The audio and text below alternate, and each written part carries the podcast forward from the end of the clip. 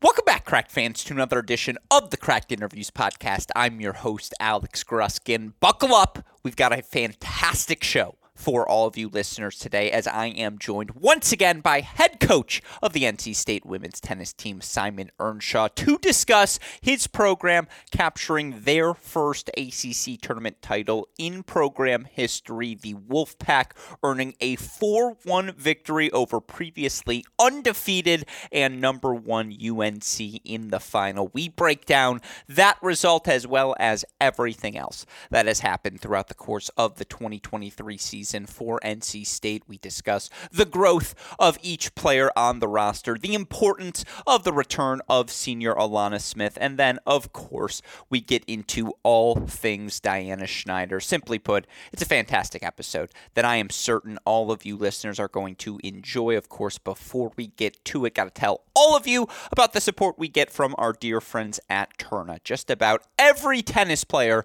has tried a Tourna grip at least once in their lives and I don't know anyone who, once they've tried Tourna, have turned to anything else. Simply put, it's the best in the business, and it continues to get better as Tourna has unveiled their latest edition, their latest iteration of their Tourna grip. It's called Tourna Tuff. It's tackier than the previous Tourna, still gets stickier when you sweat, continues to be long lasting, continues to have that iconic trademark blue color as well. You can find Tourna wherever you shop for your tennis supplies, but be sure to give their latest product, Tourna Tuff, a try today. Tourna, proud sponsor sponsors of the Cracked Interviews podcast. With that said, let's get to it. Here's my conversation with NC State women's tennis head coach Simon Earnshaw.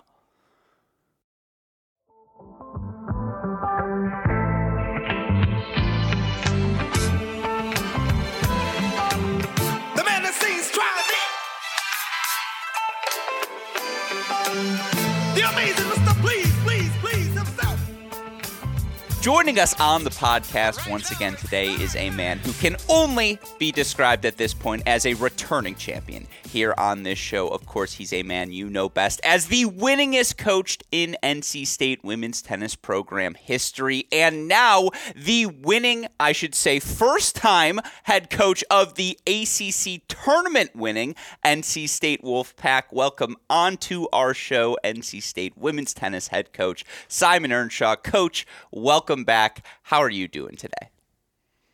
So great to be here, Alex. Uh, felt like we haven't deserved to get on here for a little while. and uh, finally, I guess I'm, at least for the last 10 years, I'm back actually as a returning champion because we won something.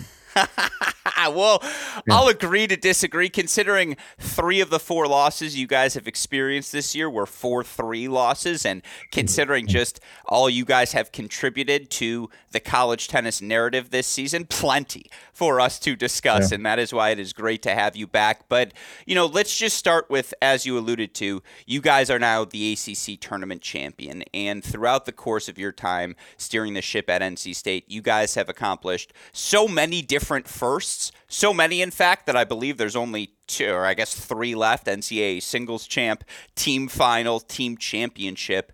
But to win this conference title, particularly given the strength of the ACC, not just this season, but I mean, the conference has been on maybe a historic five year run. What does that mean, and what does that say about where your program is at? Yeah, it's a little surreal. I, the ACC tournament in particular isn't something that we've been very adept at. um, we've we've had the same record in the conference each of the last four seasons, and I mean sometimes that's that's more about who you have on the ho- who you have at home and who you have away, which which alternates from from year to year. So we've been consistent in that regard. I wouldn't say we've approached UNC level, uh, or even or even Duke and and some of the uh, other uh, difficult um, opposition that we have there. But uh, coming into the ACC tournament, and I mean this has really been all along with us is the joke with our players is is well actually we might participate in this year's tournament in some way because I wouldn't really say that our history in the event has been one that we I I actually don't know if we've actually showed up ever. I mean I know we were in Rome Georgia a couple of times briefly and uh, we had a few sort of jaunts down to Cary uh, prior to COVID. But uh, no, I mean, look, I mean, it was a real blot on on what we've been able to do, particularly the last five years, and uh, I think it's it's a very important event, and it's a fantastic opportunity to get those high quality matches. Um, and look, things were already moving a little bit in our direction that final day of regular season play with some kind of crazy uh, results that bumped us from the 4 5 match up into the free slot and really shifted things around. So, yeah, I felt like we had a bit of momentum coming off um, that last phase of uh, ACC play. So, why not? Right. But to to sort of capitalize on the why not, you've got to you've got to get there in the first place. And uh, yeah, I mean, I mean, really, really been a feel good. I think um, the atmosphere out at Cary Tennis Park for the final was was next level. Both crowds, were, for the most part, well behaved. Uh, for the most part, yeah, uh, it was a little chaotic at times, particularly in the number four singles match. Um, but no, I mean, it seems it's been you know really quite uplifting and uh, something I don't think this group has really had uh, to share uh, as a as a team. Well, you talk about Cary, and that's where I want to start because I've had the opportunity to compete at the Cary Tennis Park, and I've seen the facility. It's one of those rare facilities that can host dual site ACC or conference tournament action. And obviously, I'm sure it helps to have your home base not be that far away. But you know, talk to me about that Cary environment because certainly looking at the results, you beat a Florida State team 4 0 that had played some outstanding tennis down the season's home stretch and has Vic Allen back healthy. And, you know, again, to 4 0 that team, to 5 0 a Georgia Tech team that had played really good tennis all year long. And, you know, again, two top 25 players in Carol Lee and Bilchev in the top two of their lineup. And then, I mean, we'll talk about North Carolina on its own because that result is not something you see every day. But how much did playing in Cary and having that home environment, in your opinion, factor into the results we saw?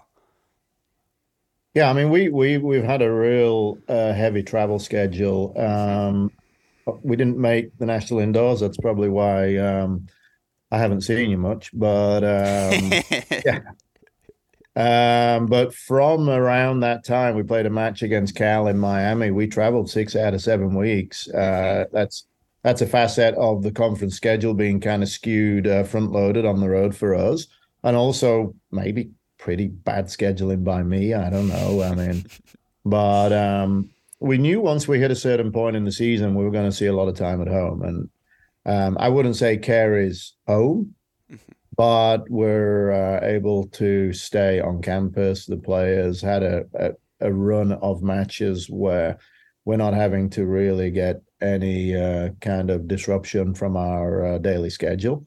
And look, we've had some travel problems this year between cancelled flights and sleeping uh, in hotels at airports when we couldn't get home and and you know, I mean, I know some programs are busy flying around on charters or private jets, but the majority of us, and particularly our airport being so accessible, we're um, we're traveling commercial, and so sometimes travel can get a little elaborate. Sure. And uh, driving down to Cary and back, or as happened um, on Saturday, uh, where the match was played at UNC, it's it's relatively easy. I mean okay, I can say, oh, that's 30 minutes here and 30 minutes there, but so what? Yeah. I mean, it, it's, and the good thing is we were playing the first match for the most part each day. So I think that that makes things pretty straightforward. We had, we had a, the, the Miami Virginia match slowed us down against Florida State. Mm-hmm. Um, you know, when Butch Collins uh, and uh, Annabelle Zhu get on a court, that's going to last a while. yeah telling the officials, we're, we, when are we going to get a shot clock? Like yeah. right now, or a pitch clock? Because I felt like they were playing a point a minute there, but such was the tennis. Yeah. Right, not the time between the points. So I don't think you could have a point clock in that regard. But no, it it it helps us. The girls are familiar with it. I think we we host the ranked spotlight Mm-hmm. And now between the three of us, ourselves, Duke and UNC, with the All American there, I think they've really become quite familiar mm-hmm. with with um, Cary Tennis Park and Sean and the people there have done a, a great, great job. I mean, the playing surfaces are fantastic, and it, it's just a you know kind of a, a, a, good place to play. I I don't I I would challenge anybody who's going to say that that's not a, just a fantastic top rate, and it's a public facility. It's not private. Well, I want to ask you, and this is a tangent off of that because we've talked in the past. Should the NCAAs be in one location? Could it move around? I'm curious. Do you think Cary could? Because you have UNC, you have NC State, you have Wake Forest, you have Duke. Not to project, but odds on one of those teams is probably going to be at the final site, whether it be in the women's side or on the men's side. You think Cary would be a feasible NCAA tournament host site? It's a great uh, conversation, right? Or discussion. Um, I mean, I, I, I would think that they're, they're open to it.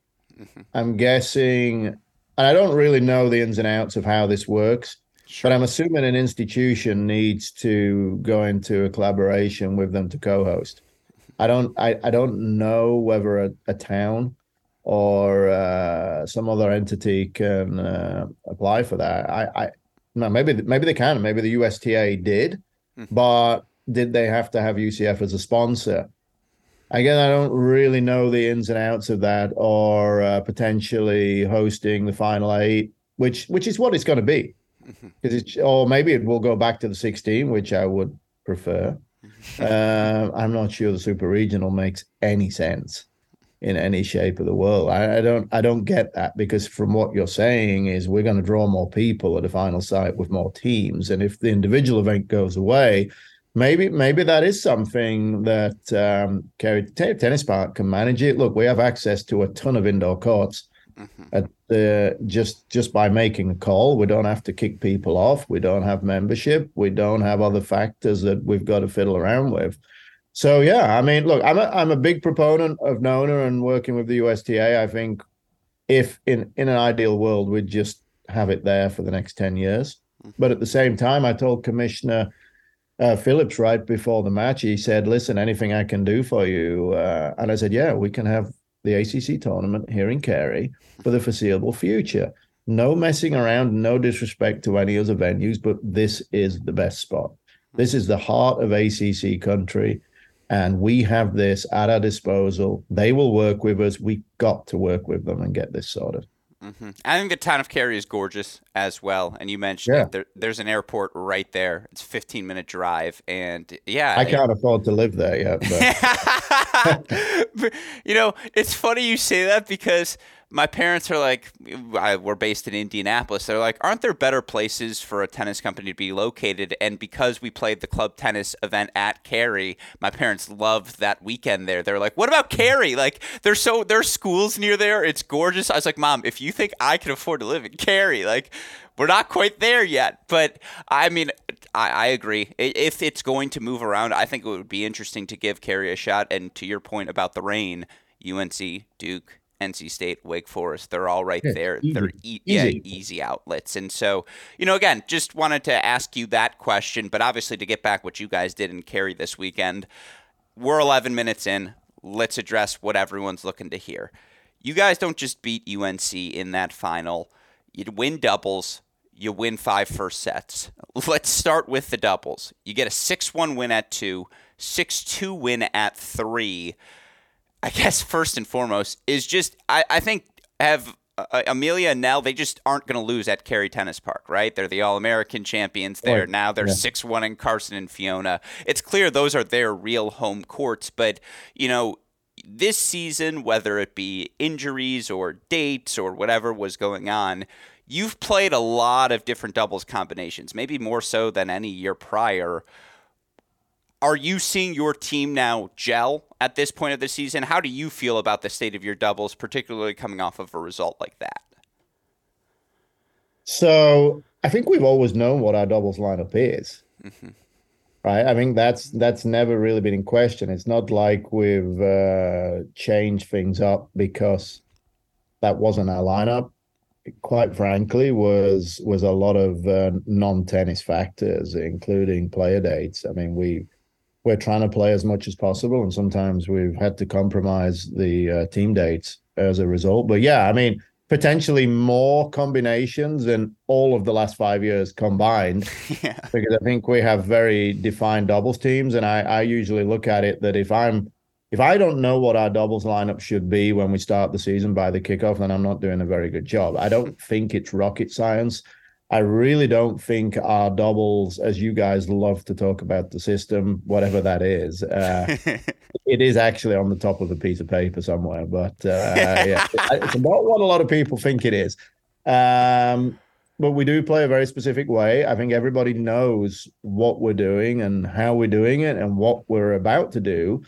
Um, but yeah, I mean, look, I think we've got three very, very good doubles teams.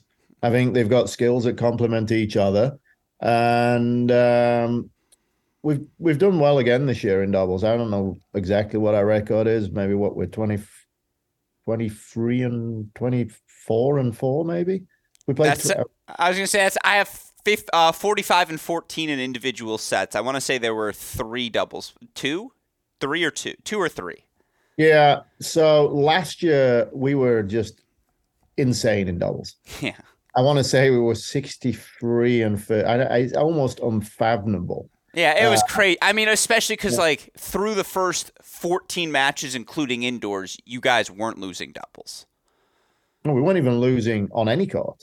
Yeah. And it was almost going too well um, for where you know there's going to be a bit of a correction at some point, or there's going to be because because it's such a fine line is doubles. Mm-hmm. Um, well, one thing we we talked about this year, we hadn't had one of those points. Sometimes we have these ones where it just goes mm-hmm. for whatever reason. Maybe it's just a totality. Maybe we get an early point somewhere early, or we hit a good return, or something just goes our way. And then there seems to be this sort of ricochet effect across all three courts. And all of us, and it, it didn't actually kind of get going at one. I think we had some break points and just um, either Scotty or Brantmeier put down a few good serves at times there. But that happens, right? You know, oftentimes a good serve on a deuce point mm-hmm. really is not the outcome of a game. It's something else that happened earlier in the game. But yeah, I mean, Millie and Nell looked the part. Mm-hmm. And Abigail and and Sophie just immediately um, were landing blows, and uh, it it kind of snowballed from there. I mean, we just kind of took off, and we got up in the air real fast, and then we were flying, mm-hmm. and uh, it was great. I mean, I think you know the the system, as you call it, when it's in full flight. It's a lot of fun. Yeah, I, I can imagine. And, you know, again, looking at the numbers for this year, uh, when a team is 20 and 4 and conference champions and have done all these different things or I don't know if 20 and 4 is the old number if it's bigger I think it's 23 yeah 23 checked. post AC I was going to say I think that's Come on Rachel get it updated come on Get that yeah. old stat computer No, going. as I looked at it, I was like, "That's not right. I'm missing a couple of things." Um, yeah. But you know, to that point, a lot of big numbers across the board. The doubles has been successful. I always like to frame it as, you know, are you a four point team, three point team, two point team. What can I rely on? And all season long, you guys have been able to rely on Amelia Rajecki, the junior, who obviously with Nell Miller able to capture the ITA All American title, and you know they've continued their success here in dual match play. She's also, you know, I, I said this to you when we spoke this weekend. I think the swing match, the thing that I will remember most about your victory from this ACC tournament, yes, the doubles win was impressive, but I've seen you guys win impressive doubles points before.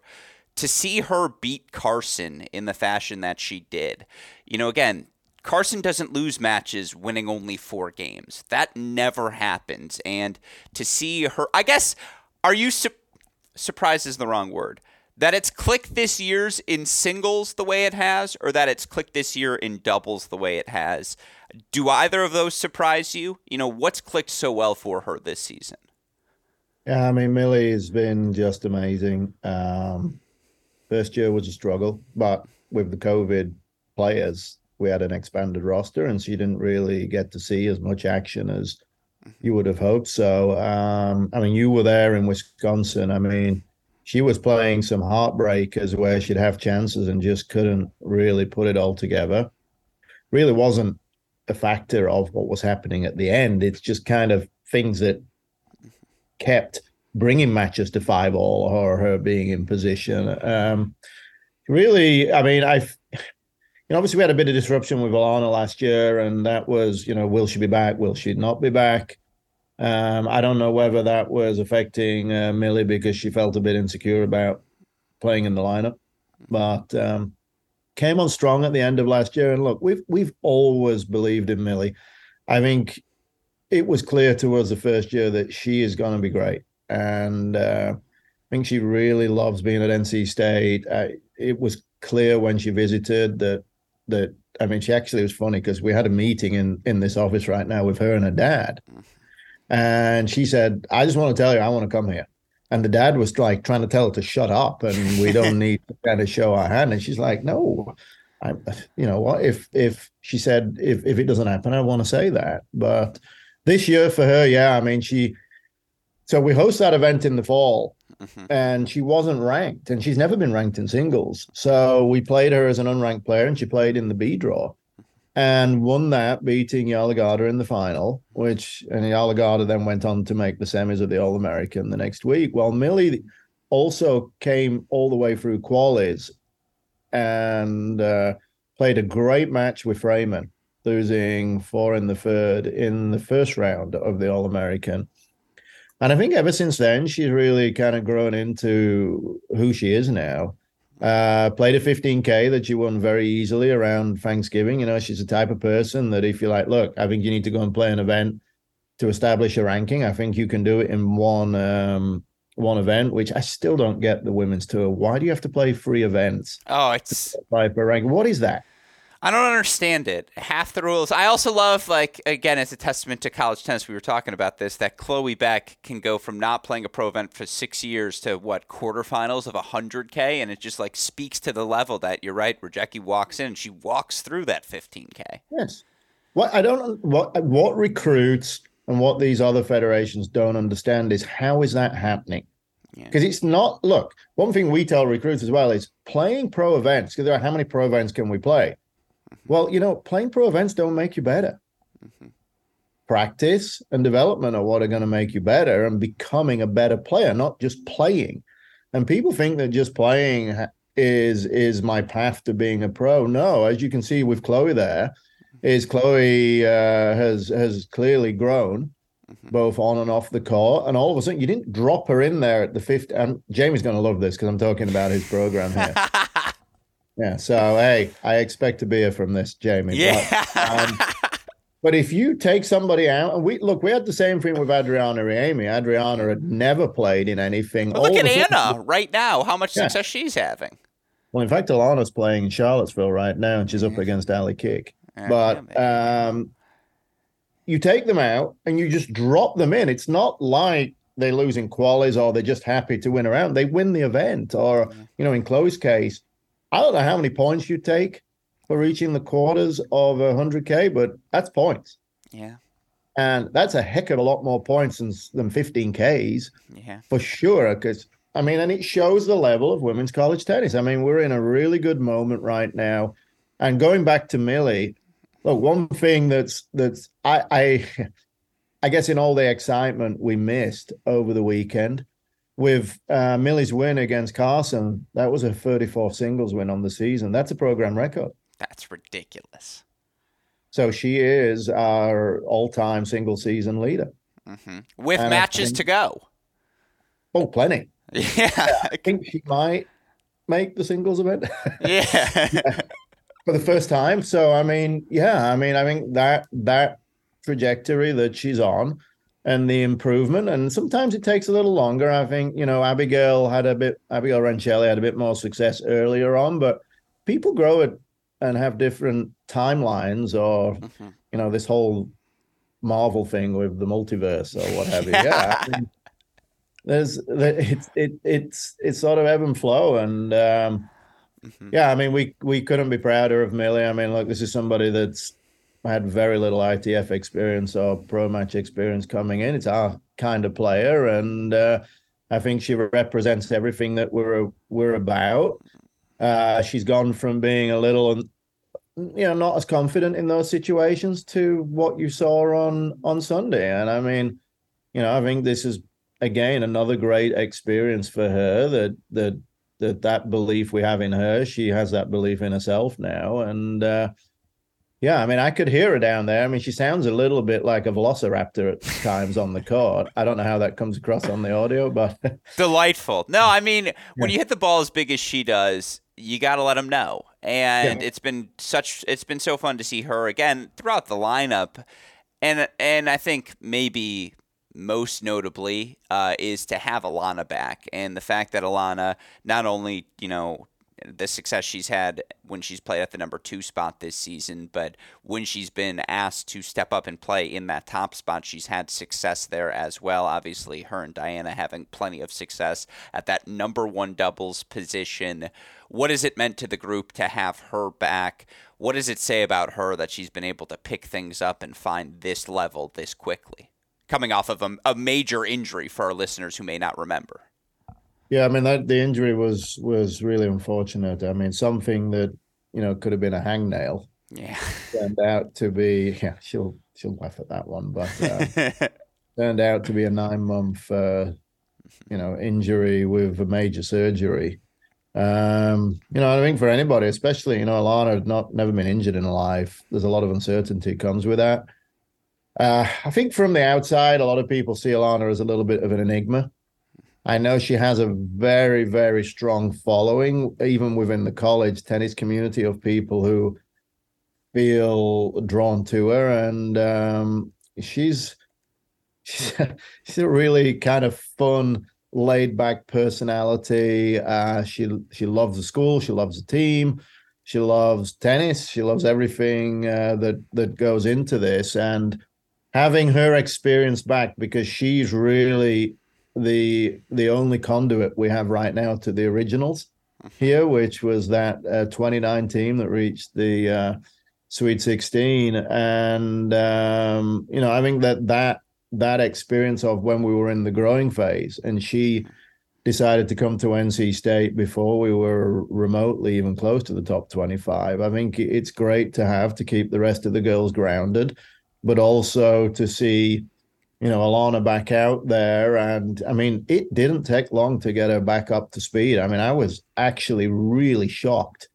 Um, she won four matches in the ranked spotlight, which was the only event we played her in in the fall, and she won all four in three sets. So I think that really speaks to what people don't understand with Alana. She has a tremendous amount of heart. And even though it doesn't necessarily always look it on the surface, she's a fighter, mm-hmm. plays a big game. And um, she likes playing tennis. And she didn't have that for a long time. And, uh, you know, I think the worst thing for her last year was sitting and watching because she could have helped us. And we had a, you know, even even then we had a great season. Somehow it, it almost doesn't make sense, but everybody stepped up. And I think that has been really good for us, even though it wasn't well, good at the time. To that thought, and I apologize for interrupting you. Do you feel that effect, knowing last year everyone played a step up, right? Everyone was up a position, maybe a year sooner than they should have been. How, do you feel that experience tangibly this season? Yeah, I mean, I think it really uh, invigorated a lot of people because yeah. certainly that year coming out of COVID, that was just not going to happen. There was yeah. so many players that that had so much experience on on so many teams just kind of blocking out parts of the lineup. And it wasn't like for the most part i mean the results during covid were wacko. Uh, like who has played who had access to this certain people are doing well. It really kind of impacted recruiting. But the one thing you knew was if you're a good player before it event you were going to be a good player after it. And it was very difficult for players to have opportunities during that season. So maybe in some ways we saw that go full circle in 2022 and people gained opportunities that you know for no lack of their control were weren't available and i think it yeah it really helped us uh, we had a very young team last year where we we had mostly underclassmen Mm-hmm. And um, yeah, even though it, it hasn't been super linear this year for yeah, I mean that would be another podcast, but um, yeah, um, for sure, for sure, and um, I think we're starting to see it now because people have really made some just insane strides, and that's what we have to do. We we can't just rely on recruiting. We've we've got to have players that move up during their time here, and in some ways to take the burden off the incoming players. Mm-hmm. Well, I'm curious to that end you have a fun mix of players in terms of how they got to your team. Obviously, you have players like Alana, you have players like Abigail and Amelia who have been a part of this program from the start. And, you know, this is the only place they've played college tennis. You also have players like Gina and Sophie and, uh, you know, Nell who have come in from other locations. At Jada as well would be another example of that. Is it different in developing transfers versus newcomers for how you approach those things? Do you have a preference for, you know, I'm, I mean, I'm sure you'd rather have the opportunity to coach a player for four years than anything less than that. But I don't know. Is it easier to coach one versus the other? Like, is it easier to get that message communicated to someone who's been around the block? I'm just curious how you go about negotiating those two things. I think with transfers, there's always got to be the sort of feeling that no matter how positive it seems, something didn't really work out or something wasn't the way they hoped for it. Mm-hmm. I don't think we're all living in a world where we're just like, wow, they just improved so much that uh, they outgrew a place. Because if if the place grows with them, then I, I, don't think that the portal would be as attractive, even though it seems to be incredibly intoxicating. I'm sure you're fired up for next week, but uh, I'm ready. I'm prepared. Yeah, who the hell knows what's going to happen? I mean, I, am it, pretty apprehensive. Mm-hmm. Uh, go and I, I, don't really even understand the rules with it right now. Is it as of uh, the the day after the the selections are made, or is it once your team is out? I mean, or is it after the singles and doubles? I don't get it. Mm. But anyway, going back, yeah, I mean, I think there's there's it, the one the one thing is you can generally make strides quicker with a transfer, okay. but they've obviously achieved a certain level. I mean, Gina played number one at Northern Arizona, and she was the conference player of the year two times, and Sophie played number one at Memphis. So, as good as that is, there is also going to be some resistance because they're going to feel that they've achieved a level uh, somewhere else. And so they kind of have a lot of ideas of how to do it. And then you throw them into the mix where there are another uh, six or seven of them. Mm-hmm. And them trying to find their place can be tricky. So there's there's you know you can get past that friction, but it's almost like the friction is stronger. Yeah. For a little while. And uh, I think a lot of them, I mean, just the same way with freshmen, they think that they'll just come in and just light it up. Yeah.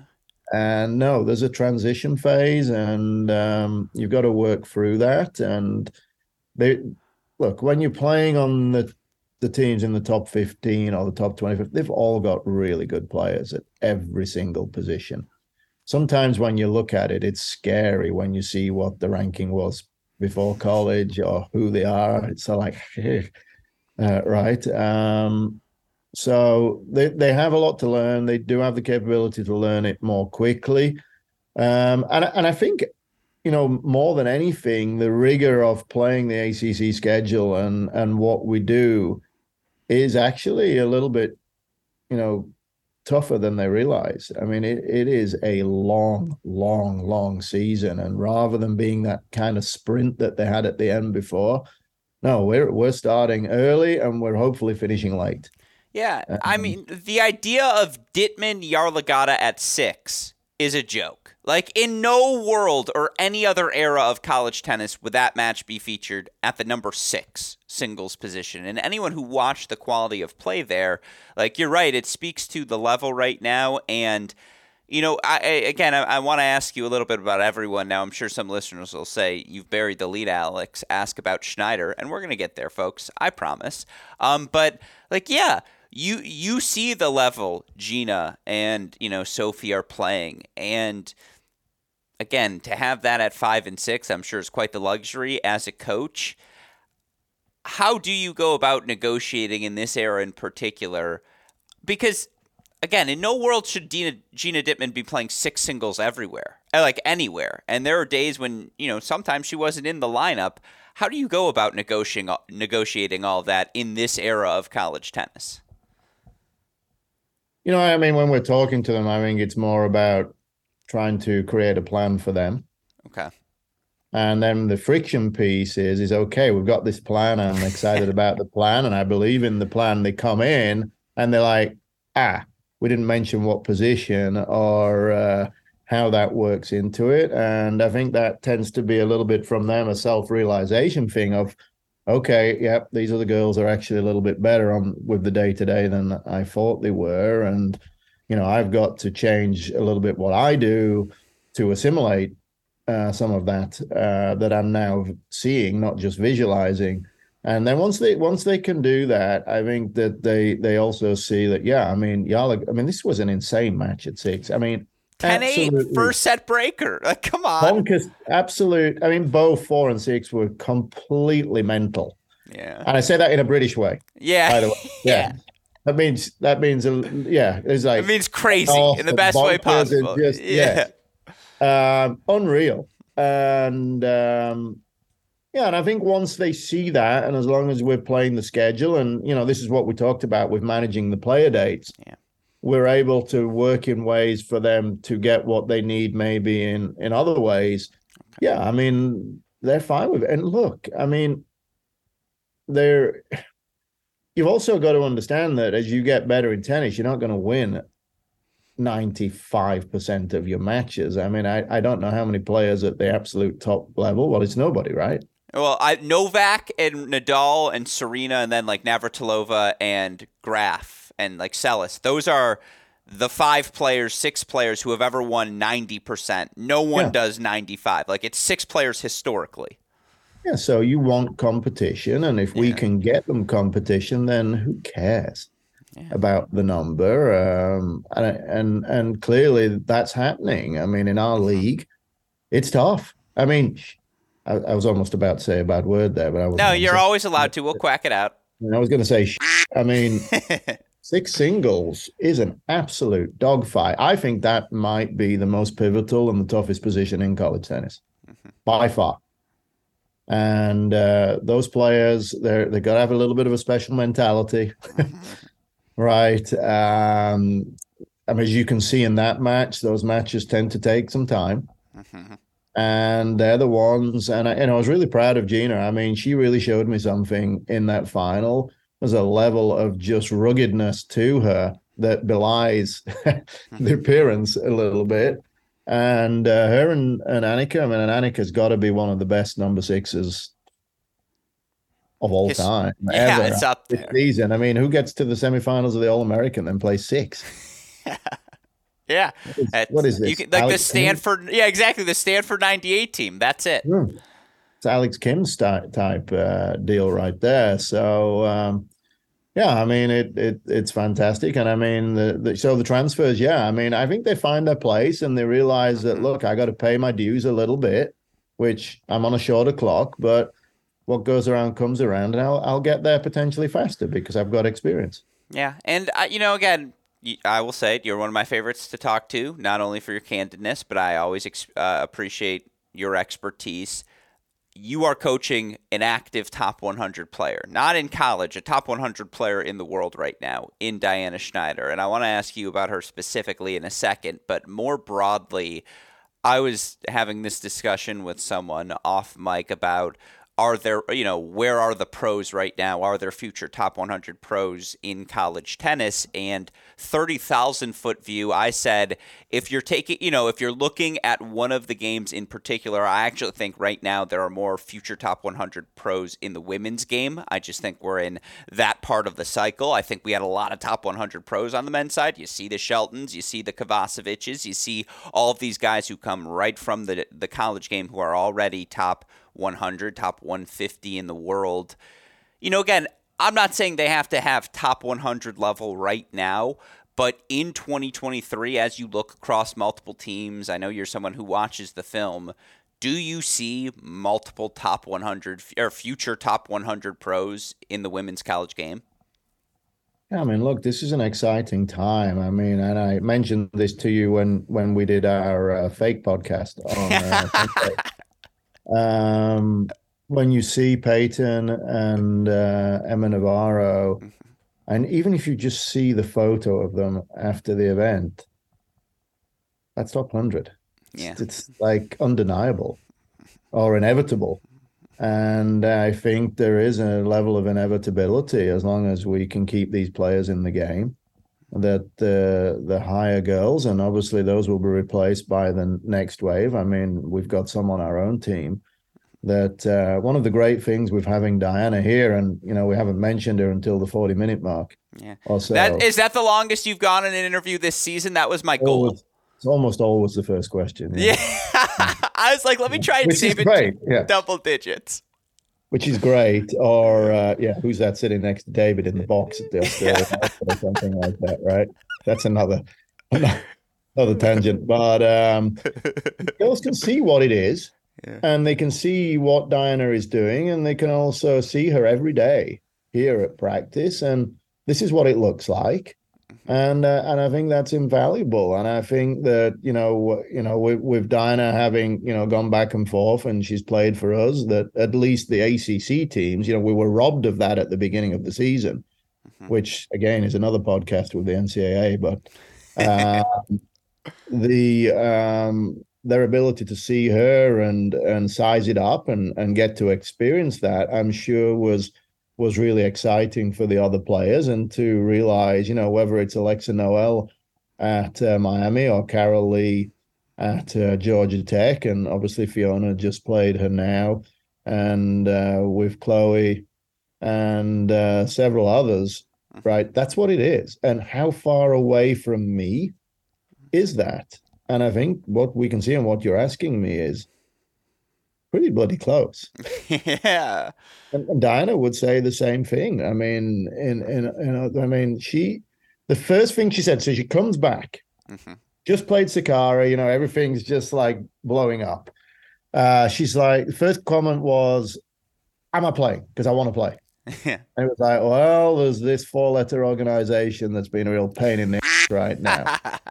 So we go down there and we play South Carolina the first match of the season. And the, the next thing she said was, My, this is really good. Mm-hmm. I mean, this level is way better than I thought it was. So I got to I got to really get my crap together mm-hmm. for once I uh, do get the chance to play. And I think that speaks, you know, volumes of of where we're at on, on the women's side. I think we're we're in we're in a good spot. I think we got some great opportunities and options for teams to go to. I mean, hopefully they actually even take a look at us. I mean, who knows? I mean, trying to get that out there, but yeah, I mean, I would agree with you, and I think this is really exciting because women's college tennis has really been written off, mm-hmm. and uh, Diana's decision for for whatever reason it was, which you know is easy to talk about, but um, has potentially really put a, a, spotlight on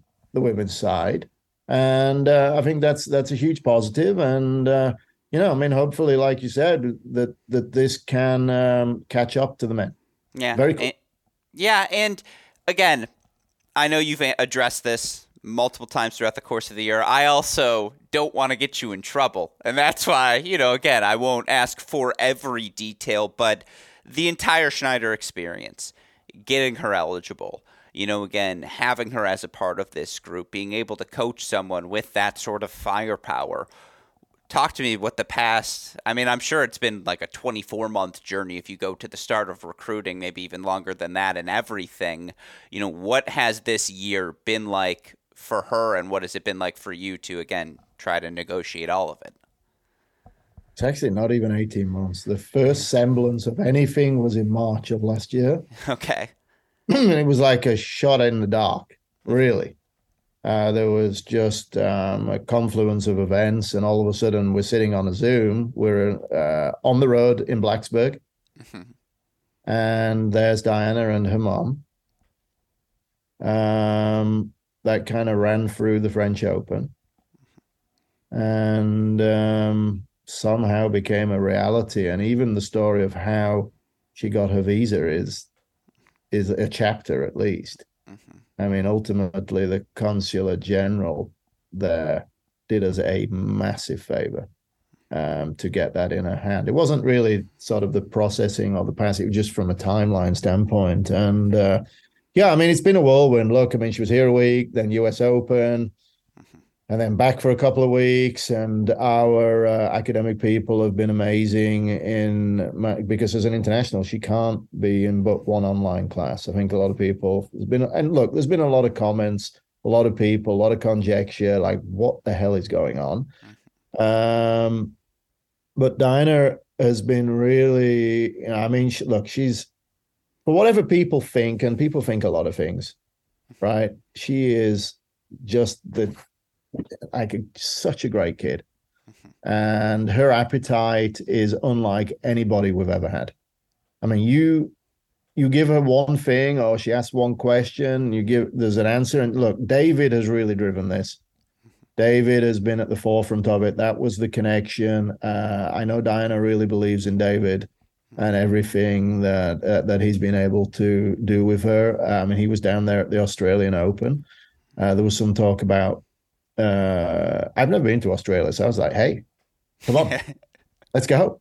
Uh, but no, when it came down to it, I mean, he's the one that that has really uh, developed the relationship, and um, yeah, I mean, she comes back to you with so much more, mm-hmm. and it's she's just relentless, mm-hmm. and uh, she has you know a few gifts and talents, and she has. Trim- I mean, I was thinking about this in 2022, the number of countries she went to.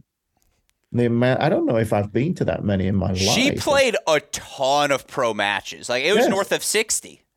She played 94 match singles matches in 2022. That's ridiculous. Yeah. I mean, and that's that's how she is. Yeah. She just loves it. Mm-hmm.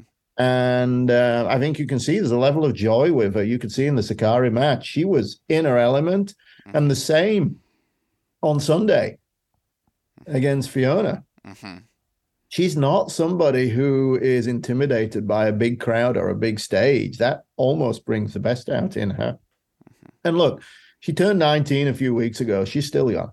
Mm-hmm. Right, let's not forget that. I mean, she's one of four teenagers in the top 100 in the world. So she's got a long a long way to go, but it's very simple with Diana. All she wants is to be a better player. I think she understands the other things and maybe the money ultimately and and what that means. But when it boils down to it, the only question she ever asked us was, "Can I become a better player at NC State?" Mm-hmm. And that was what you know. Obviously, it was a long answer over time because you've got to gain understanding. But at the root of it, for her, she's like, "Look, the only thing I want to do is become a better player." Because I know if I'm going to make a living at this sport, I have to be better.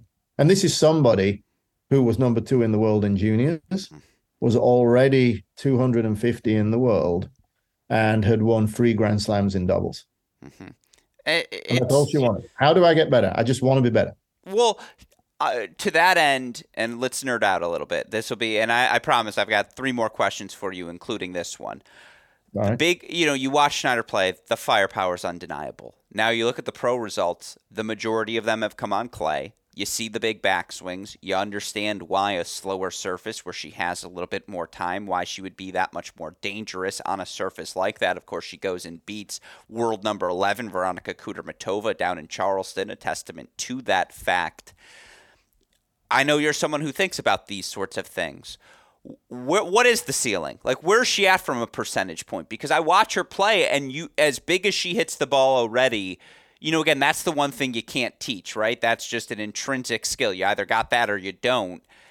I still feel like on the margins, there's a lot of things for her to continue to improve at, or improve might be the wrong word, but just get more comfortable with. Like, I, I feel like 70% to say she's at 70% of her potential that might even be too high of a number right now. Yeah, everybody everybody always writes about the flashy forehand. Yeah, of course. Uh, it's great alliteration. yeah, I mean it's it's it's large. Yeah. and I mean she can she can keep that ball deep unerringly. I mean it's it's almost like w- when you see it and you see the ball going past people, it sort of defies a little bit of logic. But uh, yeah, I mean, so she understood that she needed to serve better. Mm-hmm. I mean, she's she's not small, but she's not you know up there with. She's not 5'11", six foot. No, yeah, doesn't have that, and she never will have that. Yeah. Um, so she needed to serve better, and particularly the second serve needed to improve. So uh, there's been a lot of work there, and I think then the real gist of this was: look, David, and then Simon. Uh, I feel like I've got to be a lot better on hard courts. And in order to be a lot better on hard courts, I have to learn to move forward. Mm-hmm. I have to be better at playing at the net. I also don't think I'm very good in doubles, um, which can help me. And even though I've done really well in doubles, it's been because I'm just good at cross court singles. Sure. And um, I feel like that could help me as well. And uh, look, I mean, college tennis is on hard courts. Mm-hmm. I've got to become a better player on hard courts. And to do that, I've got to accomplish all these things. And so how how can you you help me with that? Uh, I think we play. I mean, most people seem to comment, and look, it's not by chance. We do play pretty progressive tennis. I mean, like, how do you get your girls to come to the net that much? And we're like, well, why not? I mean, what's the difference? It's not a sexist thing. Mm-hmm. They can move forward. In fact, you know, could we not foresee that we'll get serve and volley in women's tennis? Mm-hmm. If we had it in the 70s and 80s in men's tennis, why would it not come around eventually now, we're not going that far, but she understood that clearly and had a pretty clear vision. And we've been able to sort of, you know, again, David working diligently day in, day out with her. And we've made progress mm-hmm. uh, in that regard. And uh, she sort of, you know, played the uh, the challenger events. Can you call them challenges on the women's side? I don't. I don't know. Uh, the nomenclature is always unclear to me. Yeah, hundred yes. Ks, I think, is the formal title or whatever. Yeah. So, funnily enough, you you watch her play and you're like, why would you not be better on hard courts? yeah. Indoors, Indoors too. You you're like yes. with your weapons. How are you not? But it's like the speed of the surface. Sorry, I didn't mean to interrupt yes. you, but you're exactly right. Yeah, and even our girls are like, Diana, what? Like, what are you talking about? yeah. Um, but undeniably, she's darn good on clay. Yeah and um, she feels more comfortable, but she's gaining confidence. And she reached the final in Vegas uh, in one of these events, lost in the final in a in a free setter, but had her first top hundred win, uh, and then goes down to South America and just goes crazy mm-hmm. down there, and you know wins her first event. And you know, I I think she we're getting there with her. And she has a, you know, she she understands these things really well for somebody of her age and um, yeah, of course, I mean, like with anything, she can be a bit of a muppet at times, right? Uh, that's part of it. But it's it's so much easier if it's that way to rein it in than to get that out of somebody. And I mean, having that level of passion that she has drives her, and she plays with with a you know an an exciting sort of disposition. And um, yeah, I mean, you know, she's she's well beyond her years. Mm-hmm. Yeah. She's she's more likely to hang out with the seniors than than with the younger players. She just kind of ages up, and she has an amazing relationship with Alana.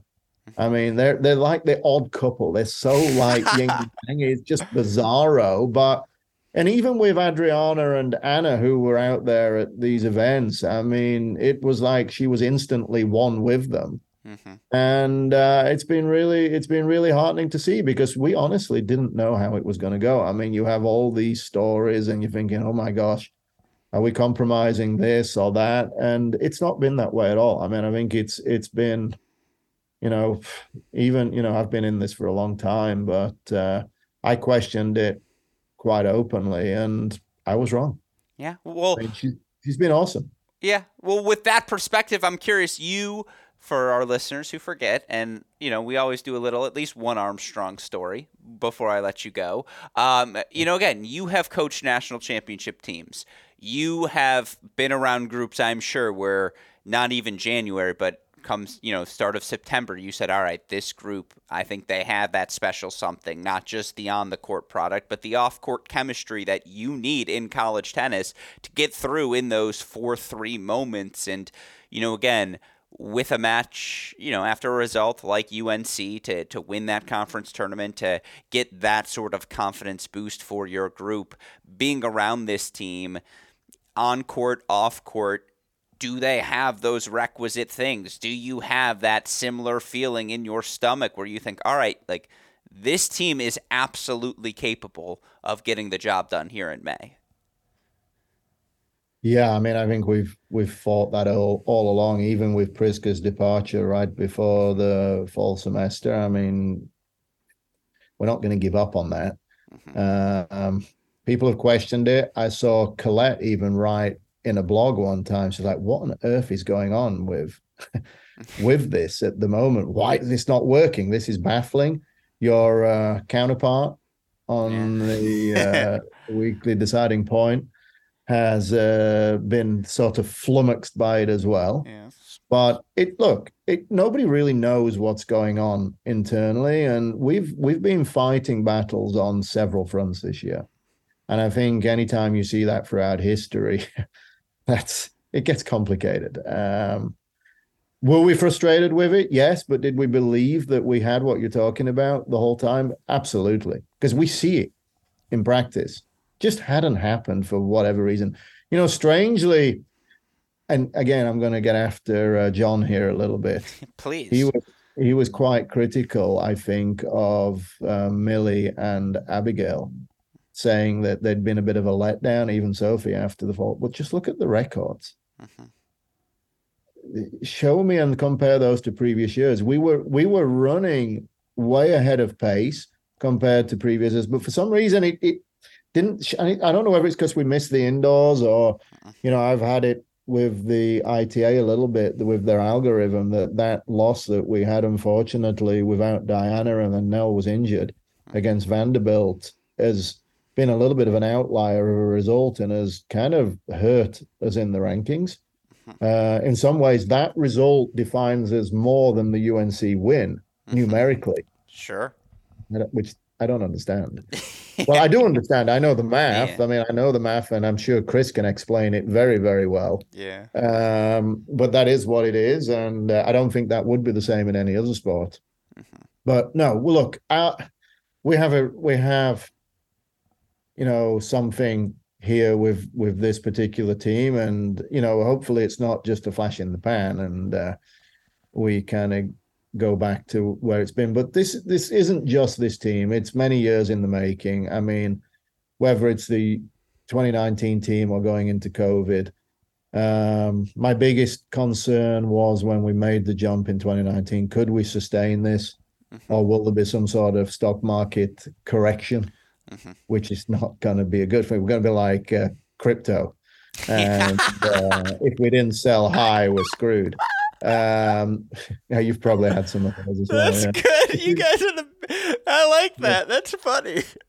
yeah, but you know that was the, the the worry all along, and I mean David and I are basically half killing each other to make sure that we're not um, we're not Bitcoin or uh, Ether, you know Ethereum. So um, yeah, I mean, so it's it's it's been a building process, and you know, one thing I told the girls before the match is, look, it's not like now we're at this point we've not been in these matches. Mm-hmm. Might not have been in this specific match, but with our schedule and how we've done, you've all got it, plenty of experience here. Mm-hmm. So we're not going to be intimidated, and in fact, this type of match is so easy. I mean, we're going to be up for it, and I'm hundred percent confident that you'll play well, and they did. Yeah, no, I mean, so, yes, to everything you just said, I agree. I, uh, you know, it, it is so fascinating. Uh, watching this group in particular compete because you can tell how comfortable they are competing together with one another. And I would say the reason Jay was apprehensive about this NC Listen, State I love I love this guy. Yeah, I exactly. Mean, it's because you guys were the preseason. You were his preseason title pick. So bitter about that. It's like we're his little favorite pet or something, and he's really having trouble with the relationship. I mean, again, it's his prediction. He, he said NC State's winning. Yeah. yeah. he's too invested. That's exactly it. He's too invested. He's he is the system uh, that you guys are trying to produce. I was expecting him to call Boo Corrigan RID and complain about me uh, at one point during the season. Who's to say he didn't, my friend? I'm just saying maybe that call went up to the higher maybe ups. That's, maybe that's how we got Diner eligible. Why do you think Jim? yeah. That's exactly it. That's what he Jay had to make a call. Um, no, I mean, well, with all that said, again, I, I know you guys are certainly going to be hosting at least the first two rounds. I think it's safe to say the first three rounds of the NCAA tournament.